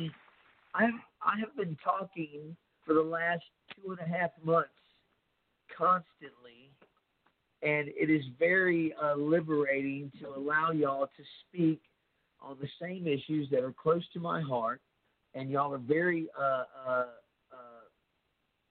articulate and uh, y'all are doing a great job. So I'm very comfortable in just sitting back and letting y'all continue to discuss. I'm, I mean, I'm enjoying the conversation. I'm learning. Don't Uh, get too and, comfortable, uh, Michael. yeah, yeah, yeah, yeah. Well, well, I know I've got a lot of work to do this week. I was like, I was enjoying it. I was actually allowed for a minute to sit back and and and be ministered to. You know, uh, uh, and I need that.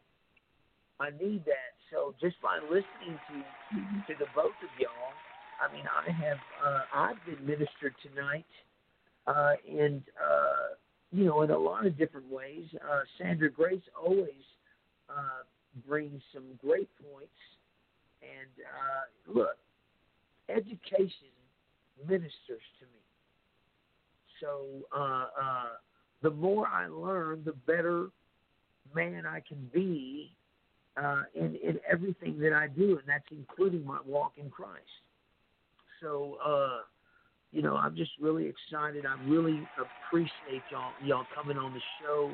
I could not have had uh, uh, two better people to share this time with. Uh, we have uh, we have gone down through a lot of very serious issues that are going on in the criminal justice system t- today, and uh, I wanted to add a couple of things. We have a protest uh, at the governor's mansion on the 27th of June, and uh, we uh, I am going to come out of cell for that day, uh, and we are standing up- against Sandra uh, Grace. You know, we're standing up against the uh, inhumane conditions uh, due to the uh, pandemic, the COVID 19 uh, virus. And but I just really believe that the COVID 19 only highlighted things that were going on for many years there, and also. Lost my train of thought there, but yeah, it, it is. Oh yeah, the the look. I wanted to talk to Lord David about this, and I know Sandra Grace. Sandra Grace probably knows as well. Is that you know they don't have the capabilities to handle a pandemic in prison. Period. I've been down there all my life.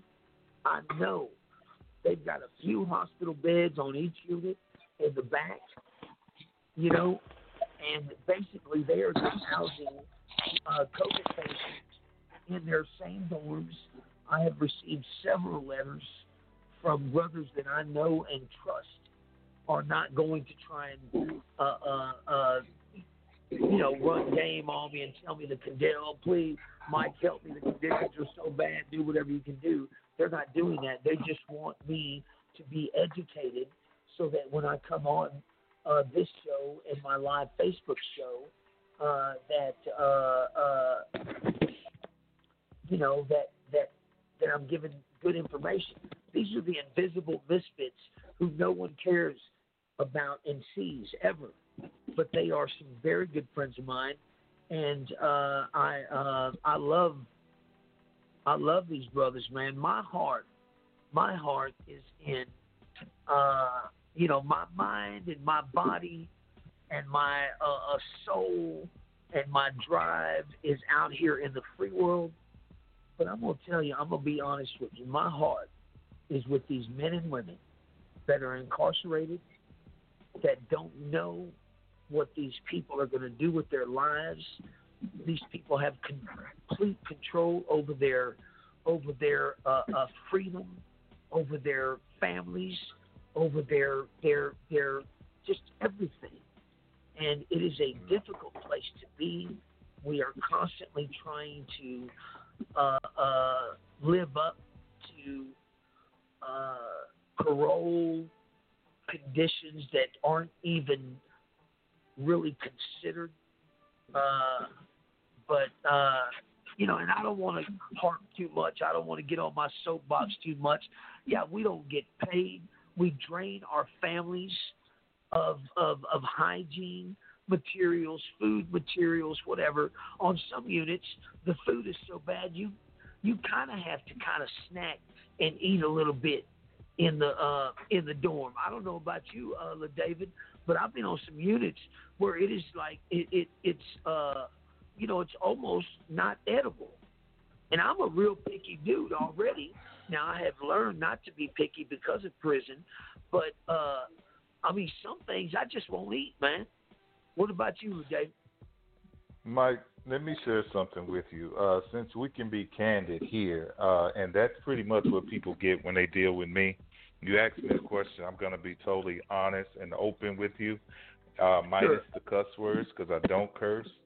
But before I went to prison, I spent a few months where I was on the streets, and sure. I was uh, very close to people that were on the streets, and I've seen them just go and just grab some food out of the dumpster and just eat it. Sure. It might have bugs on it.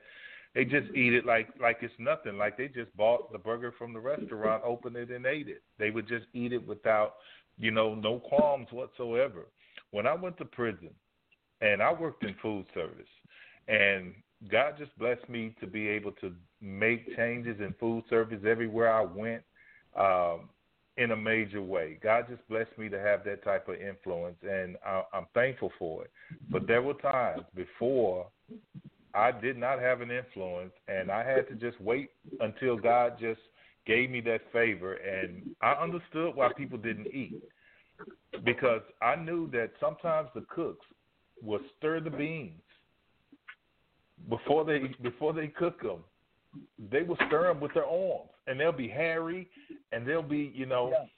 I, there will be trucks that will come in, and they will be pop. They will pop open the canned goods for your meal, and boxes will come out of it. Rats and, and bugs will be, you know, yeah. it from the cannery Say where what? it came, and the you know it was it was in the food. This happens all the time. Guys are doing so many nasty things. Uh, the ceiling is coming down, so it's particles falling in your food. It's it's just it's, it's just so nasty. It's nasty, and you look and you go in the chow hall and you just say, "Man, I gotta eat. I don't have no food. I don't have food. I can't Yeah, afford yeah. to just not eat out the chow hall because I need some of the nutrients in the ve- vegetables, but Sure. you just have to eat. And people, we take on the mentality of the homeless. We just eat it and try not to even think about where it came from. And try not to even think about it. You sometimes you don't even recognize what the food is. You they say it's beef, but they've made some type of concoction, added some stuff just to make a meal. Just to make a meal and you don't you don't know what you're eating. You don't. You don't. So yeah, it's terrible. And yeah, you you there's you have to have some type of food. You have to you have to that's why I would um I had a thing where on every wing that I was on, we collected we collected a sack twice out of the a month, every two Sure. weeks. And the guys that did not make store at all and whatever, we made sure they had hygiene.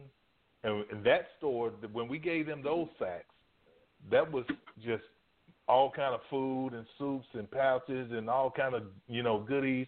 And but hygiene was a different thing. All they had to do was just put their name on the list, and we handed them hygiene. They didn't have to worry about hygiene. So that pushed me to do that because I know that these needs were not met.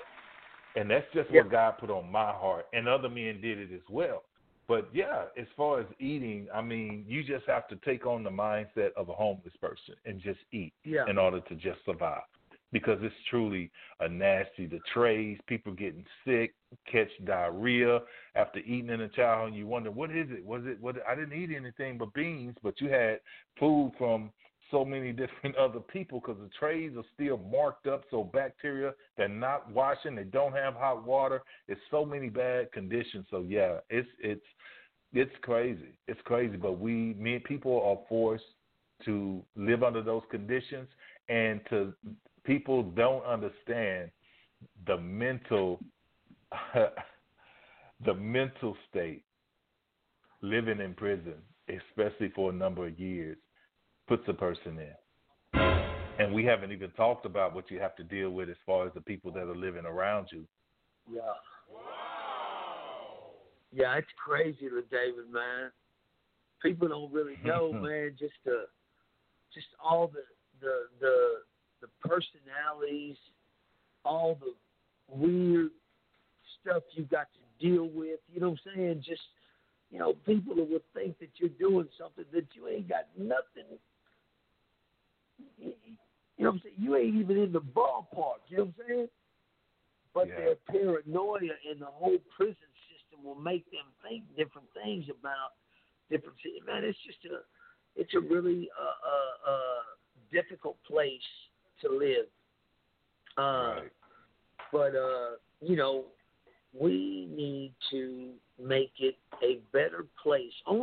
Look, that's all I'm saying, Dave. We need to make it, uh, and Sandra Grace, we need to make it a safer place to be creative, to in order to work on self in any in any form that they choose to do that. You know, you know, I'm a Christian, but we are so caught up in only supporting the Christian based mm. population in prison.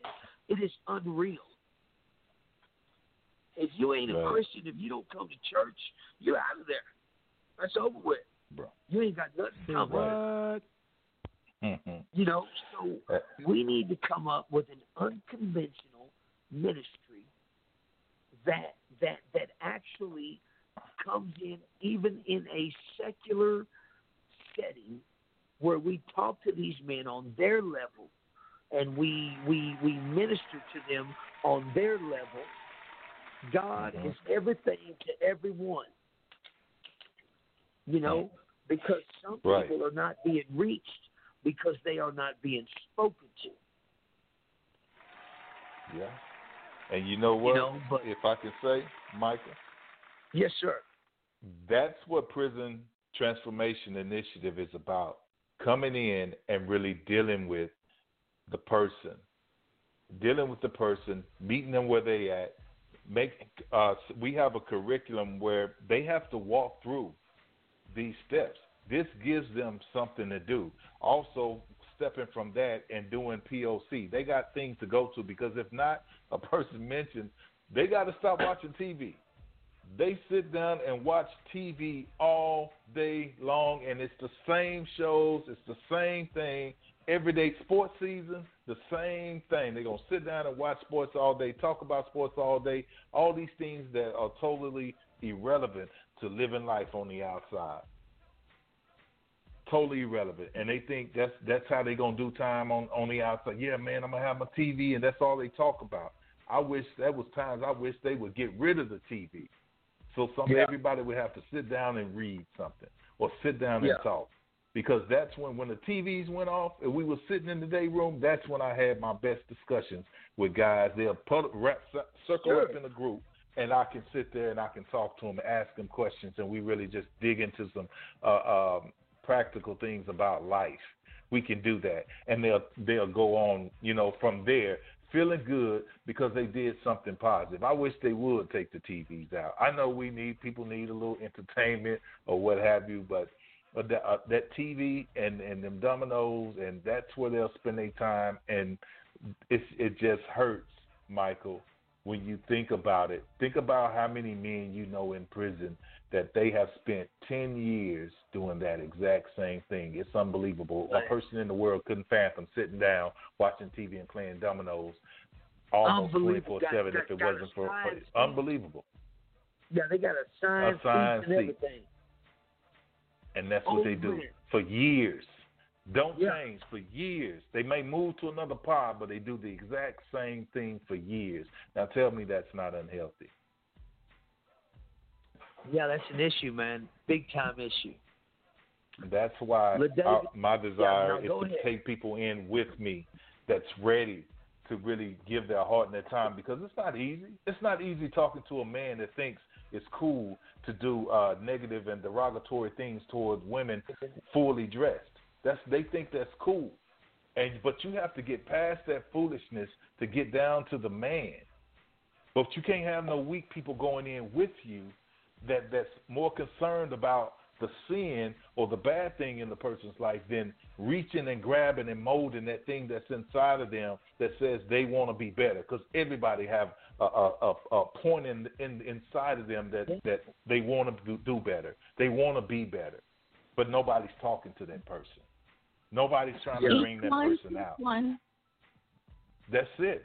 That's it. And I want to take. I mean, Michael, you look back to, in your in your heydays when you start talking right now. Who are you talking to? You talking to that man that that you just killed. He used to be bigger. He used to be stronger than you. He controlled your whole life. But now he's just a small piece of you that you look back and look at everything that you did to diminish him. Who helped you with that? You're talking about Sandra Grace right now as a mentor. Somebody helped you with that.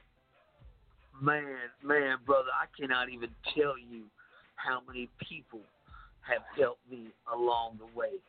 Look, I have been so blessed. I have squandered so much, brother. But I have been so blessed. Man, I can't man. Look, man, when I started this project with David, I thought I was scared to death. I was I, I thought who in their right mind would listen to me or accept me after all the wrong that I've done. Because look, one thing about Michael, he ain't innocent. Michael hmm. went to prison, and every time he went, he went because he did something. So don't Yeah. get it twisted. I don't want no one to get it twisted that that Michael's out here talking about he's a victim because no, I'm not. I am a product hmm. of the criminal justice system. Now, I don't agree with certain sentencing, but regardless, I did the crime.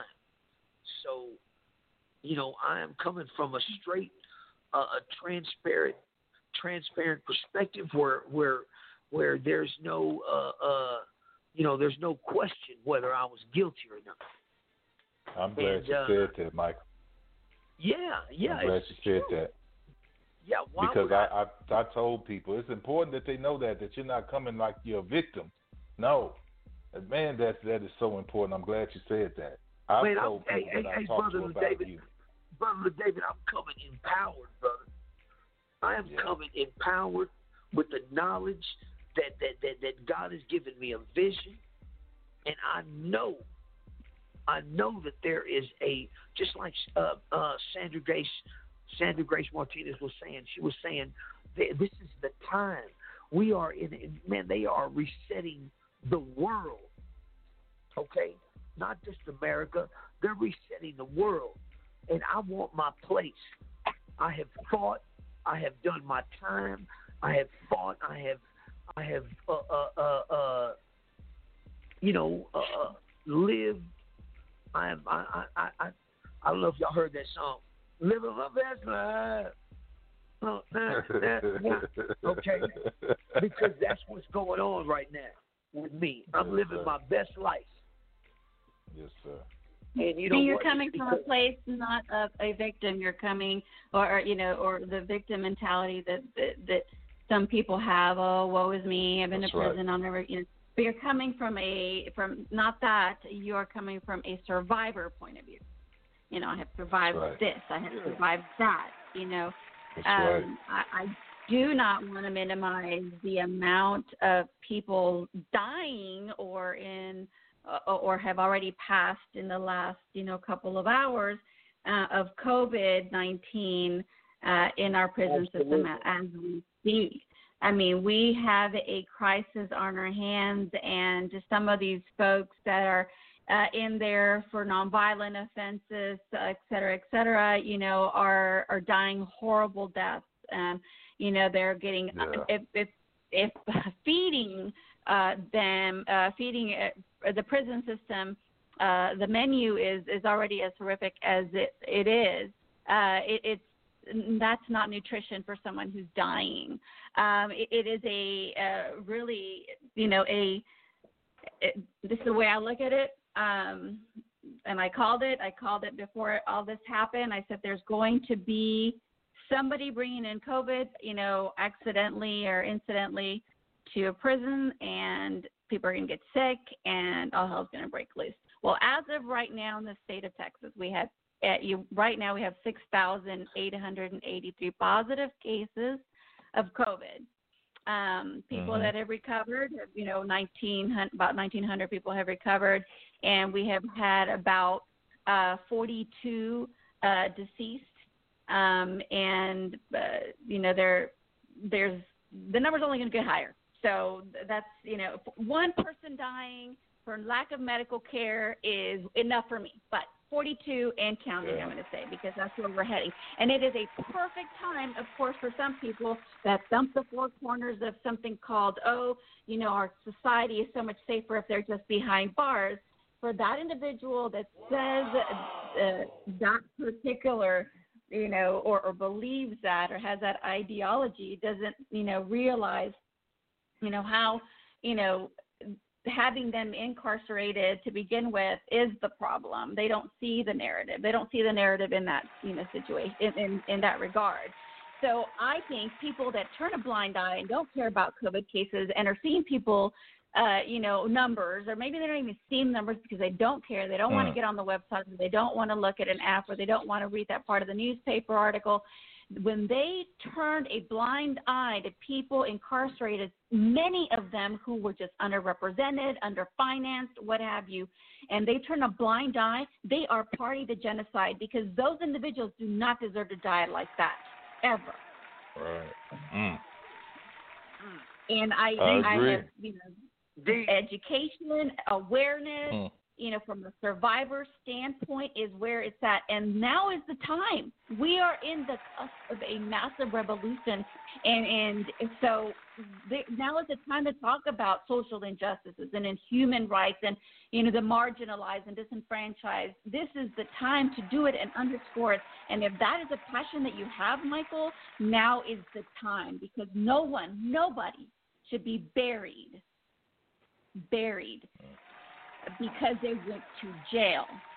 They didn't get a death That's right. sentence. They weren't asking for a death sentence. They were trying to write out their time and they walked out or they were actually taken out, not walked out, in a body bag Mm. because Uh, basic needs were not being met. Now, my only my only food for thought, you know, is we cannot attain spiritual or uh, you know spiritual knowledge, uh, awakening and, and education knowledge until we have our food, water, basic needs as a human like underwear and clothing, socks, you know, uh, and a and a safe shelter.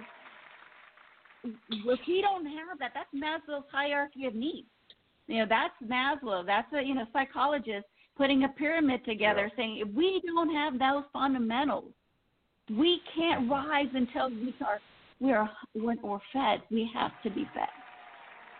That's right. So there, right. and so we there lies some of the the you know the way of you know helping with with pushing to the next tier of, in, of, of receiving, you know, God and the Holy Ghost, and you know, uh, learning and, and wanting to learn, not because they have to, because they want to.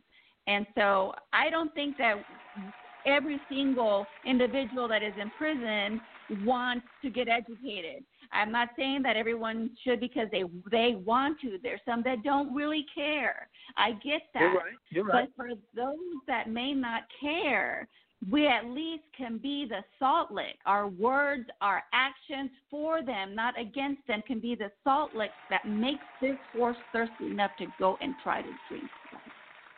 A lot of times, Sandra Grace, they don't even know to care.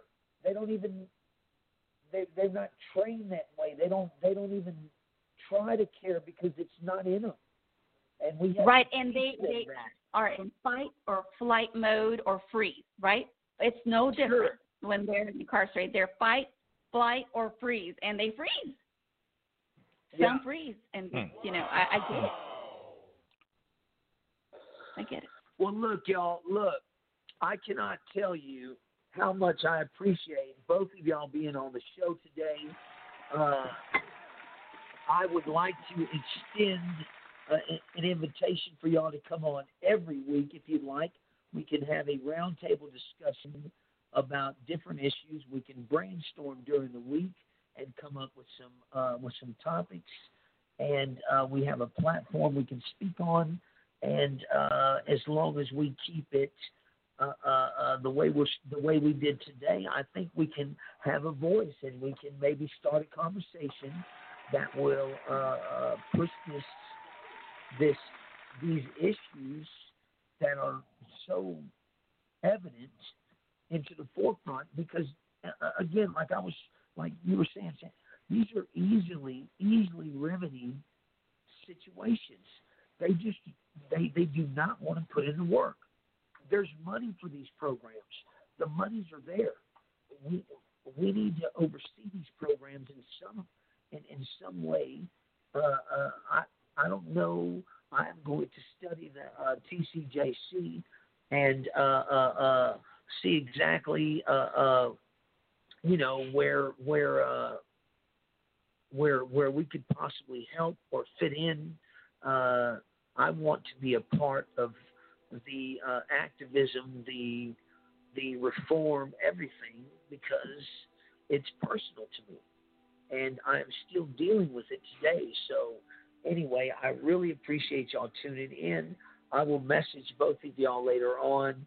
I would love for y'all to continue to to come on to the uh, to the show. Uh, if you have any last comments, uh, David uh, uh, or uh, Sandra Grace, Sandra Grace, we will let you go first. And if uh, y'all have any uh, uh, comments that y'all want to say on the way out, uh, y'all y'all can do that at this time. Well, th- Go first ahead, of all, Ms. I want to thank you for having me on the show. I appreciate that immensely. And um, David, I, I, I thank you, sir. You know, for also being on the show. And I, I believe that you have a heart and genuine uh, yearning to help individuals in the situation, and, and that's something that you know uh, I I respect you. I respect you for that, sir. Um, I will continue uh, looking at the COVID numbers and best practices for those that are incarcerated because that is right now my issue, the forefront issue, like that's now. Um, and so I will continue uh, giving you guys reports on that. Um, I don't want to, um, you know, overwhelm uh, too much with COVID because there are other issues. You know, um, COVID just triggered the medical issue of the um, inappropriate medical resources, but there are other, Mm. of course, resources, and we touched Sure. on that. So this is a great conversation to continue having, and um, you know, where two or more are gathered, and so I'm I'm thankful, and God bless both of you. Thank All you. right. Well, Thank well, you. we would love for you to come back, Sandra Grace. Hmm. Yes. Yes. And Go I just want to thank you, uh, Sandra Grace, for coming. And it's a pleasure. Uh, pleasure's all mine meeting you. And I know for a fact that you know several people that I uh, socialize with, uh, that has been mentors to me and that's very involved in what you do, uh, and and speaks on behalf of the uh, Texas Criminal Justice Coalition. And uh, I just start going through my notes and checking stuff out, and I, I really love what you do because you create a change. And Michael, thank you for having me. Thank you for having me on. You know I'm here. You know wherever we can go, I'm willing to go because I, Yeah. I'm down. I'm down for the cause. Everybody have their Good. place, and I'm gonna play my part and do my position. I'm gonna do Okay. that. I don't jump in nobody else's lane, but I'm with you doing what I'm Yeah. supposed to do alongside Yeah. you, brother. Thank you, man. hey, hey, hey, look, I ride, you ride, baby.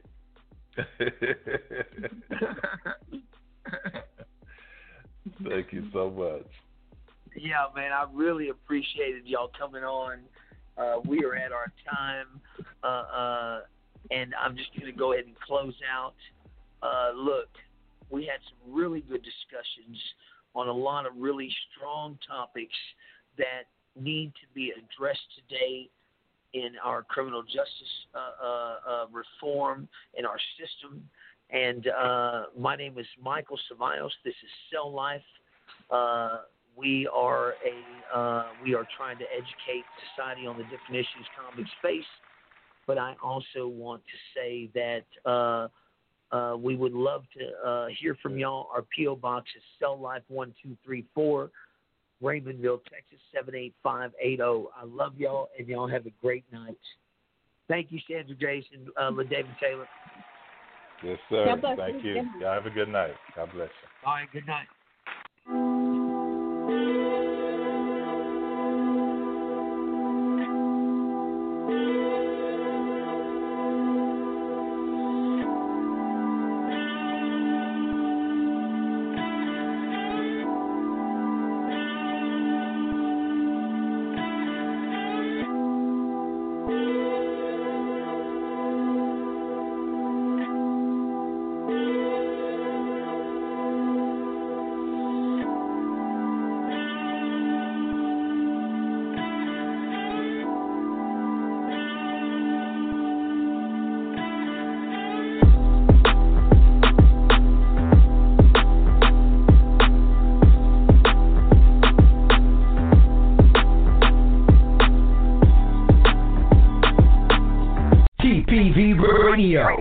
Central Texas.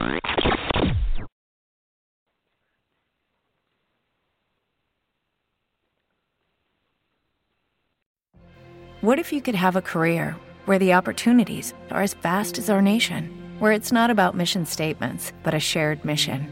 At U.S. Customs and Border Protection, we go beyond to protect more than borders from ship to shore, air to ground, cities to local communities. CBP agents and officers are keeping people safe. Join U.S. Customs and Border Protection and go beyond for something far greater than yourself. Learn more at cbp.gov/careers. Lucky Land Casino asking people what's the weirdest place you've gotten lucky? Lucky? In line at the deli, I guess? Aha, in my dentist's office. More than once, actually. Do I have to say? Yes, you do. In the car before my kids' PTA meeting. Really? Yes. Excuse me, what's the weirdest place you've gotten lucky? I never win and tell. Well, there you have it. You can get lucky anywhere playing at LuckyLandSlots.com. Play for free right now. Are you feeling lucky? No purchase necessary. Void where prohibited by law. 18 plus. Terms and conditions apply. See website for details.